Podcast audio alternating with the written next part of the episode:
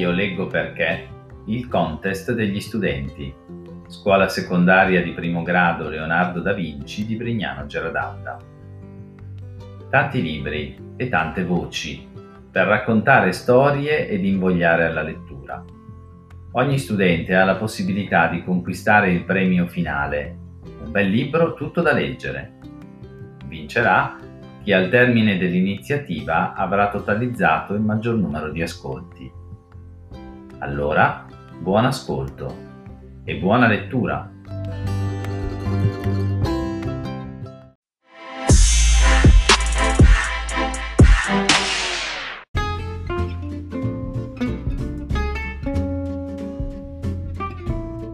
Ciao, sono Valentina e faccio parte della classe prima A e oggi sono qui per leggervi L'inventore di sogni di Ian McEwan. Quando Peter Fortune aveva 10 anni, i grandi dicevano che era un bambino difficile. Lui però non capiva in che senso, non si sentiva per niente difficile. Non scaraventava le bottiglie del latte contro il muro del giardino, non si rovesciava in testa il ketchup facendo finta che fosse sangue e neppure se la prendeva con le caviglie di sua nonna quando giocava con la spada, anche se ogni tanto aveva pensato a rifarlo. Mangiava di tutto, tranne si intende, il pesce, le uova, il formaggio e tutte le verdure, eccetto le patate. Non era più rumoroso, più sporco o più stupido degli altri bambini. Aveva un nome facile da dire e da scrivere e una faccia pallida e lentigginosa, facile da ricordare. Andava tutti i giorni a scuola, come gli altri, e senza fare poi tante storie. Tormentava sua sorella, non più di quanto lei tormentasse lui. Nessun poliziotto era mai venuto a casa per arrestarlo. Nessun dottore in camice bianco aveva mai proposto di farlo internare in un manicomio. Gli pareva tutto sommato di essere un tipo piuttosto facile. Che cosa c'era in lui di così complicato? Fu solo quando era ormai già grande, da un pezzo, che Peter finalmente capì. La gente lo considerava difficile perché se ne stava sempre zitto e a quanto pare questo dava fastidio. L'altro pro- problema è che gli piaceva starsene da solo.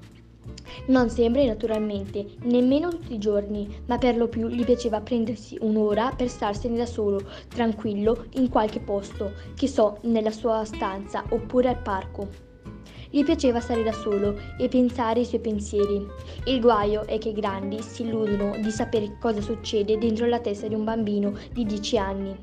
Ed è impossibile sapere di una persona che cosa pensa se quella persona non lo dice. La gente vedeva Peter sdraiato per terra un bel pomeriggio d'estate, a masticare un filo d'erba o a contemplare il cielo.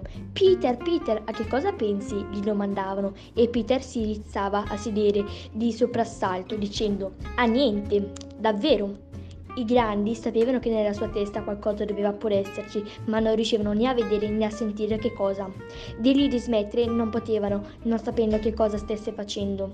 Magari stava pensando di dare fuoco alla scuola, o di dare sua sorella in passo a un alligatore, o di scappare di casa a bordo di una mongolfiera, ma loro non vedevano altro che un ragazzino tutto preso a contemplare il cielo, senza battere il ciglio, un ragazzino che se qualcuno lo chiamava neppure rispondeva. Quanto a stare per conto suo, beh, neanche quello i grandi andava giù. A malapena sopportano che lo faccia uno di loro. Se ti unisci alla compagnia, la gente sa che cosa ti passa per la mente, perché è la stessa cosa che sta passando per la mente degli altri. Se non vuoi fare il guastapesti, devi unirti alla compagnia. Ma Peter non la pensava così. Non aveva niente in contrario a stare con gli altri quando era il caso. Ma la gente esagera, anzi, secondo lui, se si fosse sprecato un po' meno tempo a stare insieme e a convincere gli altri a fare lo stesso e se ne fosse dedicato un po' di più a stare da soli e a pensare a chi siamo e chi potremmo essere, allora il mondo sarebbe stato un posto migliore, magari anche senza le guerre. A scuola Peter Spesso lasciava Peter seduto nel banco, mentre la sua mente partiva per lunghi viaggi, ma anche a casa gli era capitato di avere delle noie per quei sogni a occhi aperti. Un Natale il padre Peter, Thomas Fortune, stava sistemando le decorazioni in soggiorno. Detestava fare quel lavoro. Diventava sempre di cattivo umore. Quella volta doveva attaccare dei nastri in alto in un angolo. Beh, proprio in quell'angolo c'era una poltrona e seduto su quella poltrona a fare niente di speciale c'era Peter. Non ti muovere, disse Mr. Fortune. Adesso salgo sulla poltrona per arrivare al muro. Va bene, disse Peter, fa pure. ed ecco Mr. Thomas Fortune salire sopra la poltrona e Peter salire in groppa ai suoi pensieri. A vederlo si sarebbe detto che non faceva nulla, ma in realtà era occupatissimo. Si stava inventando un modo emozionante di scendere dalle montagne con un attaccapanni e una corda ben tesa tra due pini. Continuò a pensarci, mentre suo padre stava ritto sullo schienale della poltrona, ansimando e stirandosi per arrivare al soffitto. Come si poteva fare, pensava intanto Peter, per scivolare senza andare a sbattere negli alberi che tenevano la corda? Chissà, forse l'aria di montagna stuzzicò l'appetito di Peter. Fatto sta che in cucina c'era un pacchetto nuovo di biscotti al cioccolato. Non era bello continuare a ignorarli. Peter non fece in tempo ad alzarsi che sentì alle sue spalle un orrendo frastuono e si voltò proprio mentre suo padre cadeva testa prima nel buco tra la poltrona e il muro. Poi Mr. Fortune riapparve per prima la testa di nuovo. Sembrava deciso a fare Peter a pezzettini. Dall'altra parte della stanza la mamma si teneva stretta la mano sulla bocca per non farsi sorprendere a ridere. Oh, scusa papà, disse Peter, mi ero dimenticato che ero lì. Poco dopo il suo decimo compleanno, Peter venne affidato il delicato incarico di accompagnare a scuola sua sorellina Katie, di sette anni. Peter e Kate frequentavano la stessa scuola. Ci voleva un quarto d'ora per raggiungerla a piedi e pochi minuti con l'autobus. Di solito ci andavano a piedi con il papà, poi proseguiva per il suo ufficio. Adesso però i bambini erano abbastanza grandi da poter andare da soli in autobus e la responsabilità dell'impresa ricadeva su Peter. Non erano che due fermate lungo la stessa via, ma a sentire quanto la faceva lunga la mamma e il papà si sarebbe detto che Peter stava portando Kate al Polo Nord. La sera prima ricevette istruzioni. A risveglio gli toccò risentirle tutte. Poi gliene fecero un dettagliato promemoria durante la colazione e quando i bambini erano ormai sulla porta la mamma Viola Fortune ripassò un'ultima volta le varie frasi dell'operazione. Sono tutti convinti che io sia stupido, pensò Peter. Magari è vero, non doveva lasciare mai la manina di Kate dovevano prendere posto a sedere al piano di sotto dell'autobus, Kate dalla parte del finestrino. Guai se si lasciavano convincere a, a chiacchierare con degli svitati o dei malintenzionati. Peter avrebbe detto bene al controllore, doveva farli scendere senza dimenticare di chiedere per piacere e non doveva staccare gli occhi dalla strada. Peter ripeté tutto quanto sua madre e si avviò alla fermata con sua sorella. Si tennero per mano lungo tutto il tragitto. Per la verità non gli dispiaceva l'incarico perché sua sorella gli stava simpatica. Sperava solo che nessuno dei suoi compagni lo vedesse in giro, mano nella mano, con una bambina. Ecco l'autobus. Salirono e presero posto al piano di sotto. Si sentivano ridicoli a tenersi per mano, anche stando seduti, e poi c'erano degli altri bambini della scuola intorno. Perciò si lasciarono liberi. Peter era piuttosto fiero di sé, avrebbe potuto badare a sua sorella dovunque. Kate poteva contare su di lui. Supponiamo ad esempio che si ritrovassero da soli su un valico d'alta montagna di fronte a un branco di lupi affamati. Lui avrebbe saputo esattamente come comportarsi, facendo bene attenzione di non compiere alcun movimento improvviso. Avrebbe indietreggiato con Kate fino ad avere le spalle al sicuro contro una parete rocciosa. In quel modo i lupi non avrebbero potuto circondarli. Ed ecco giunto il momento di tirar fuori di tasca due cose importantissime che per fortuna si era ricordato di prendere il coltello da caccia e la scatola di fiammiferi. Estrae il coltello dal fodero e lo appoggia a terra fra l'erba, pronto all'uso nel caso i lupi decidessero di attaccare. Si, si stanno avvicinando in effetti. Sono così affamati che ululano e perdono bava dalla, dalle fauci. Kate intanto singhiozza, ma non è certo adesso che non può consolarla.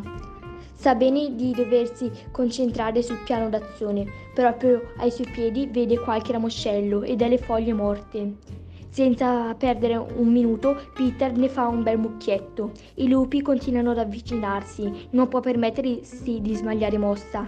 È rimasto soltanto un fiammifero dentro la scatola, si sente già il fiato dei lupi addosso, un odore tremendo di carne marcia. Peter si piega, mette le mani a coppa e accende il fiammifero. Una folata di vento fa vacillare la fiamma, ma lui l'ha avvicinata al mucchio di rami e foglie che a una che a una a una prendono fuoco fino a trasformarsi in un discreto falò.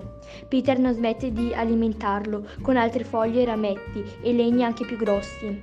Kate sta incominciando a capire e lo aiuta. I lupi indietreggiano, gli animali selvatici hanno terrore del fuoco.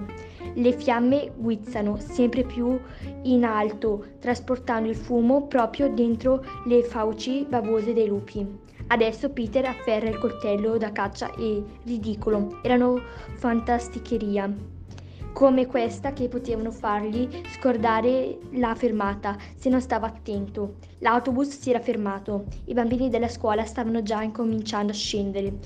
Per per scatto in piedi e fece giusto in tempo a saltare a terra e già l'autobus era ripartito.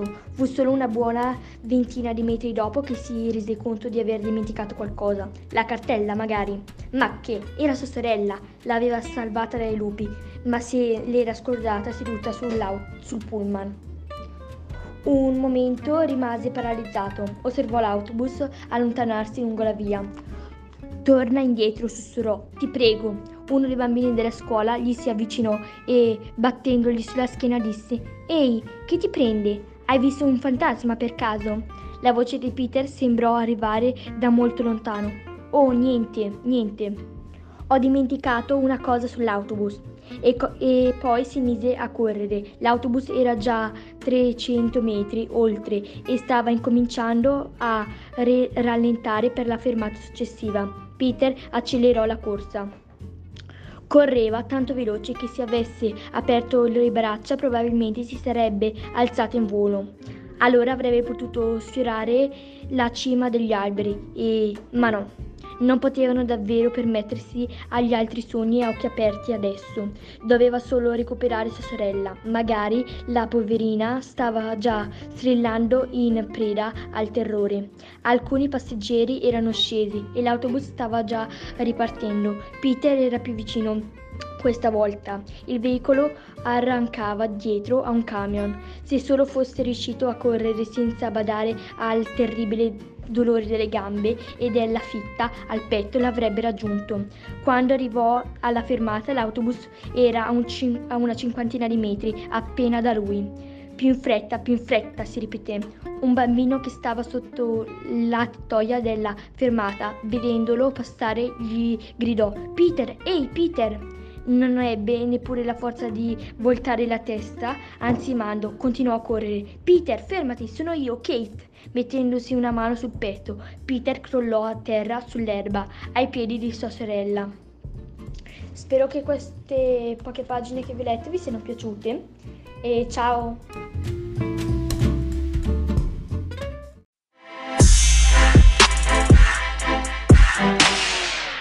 Oh, thank you.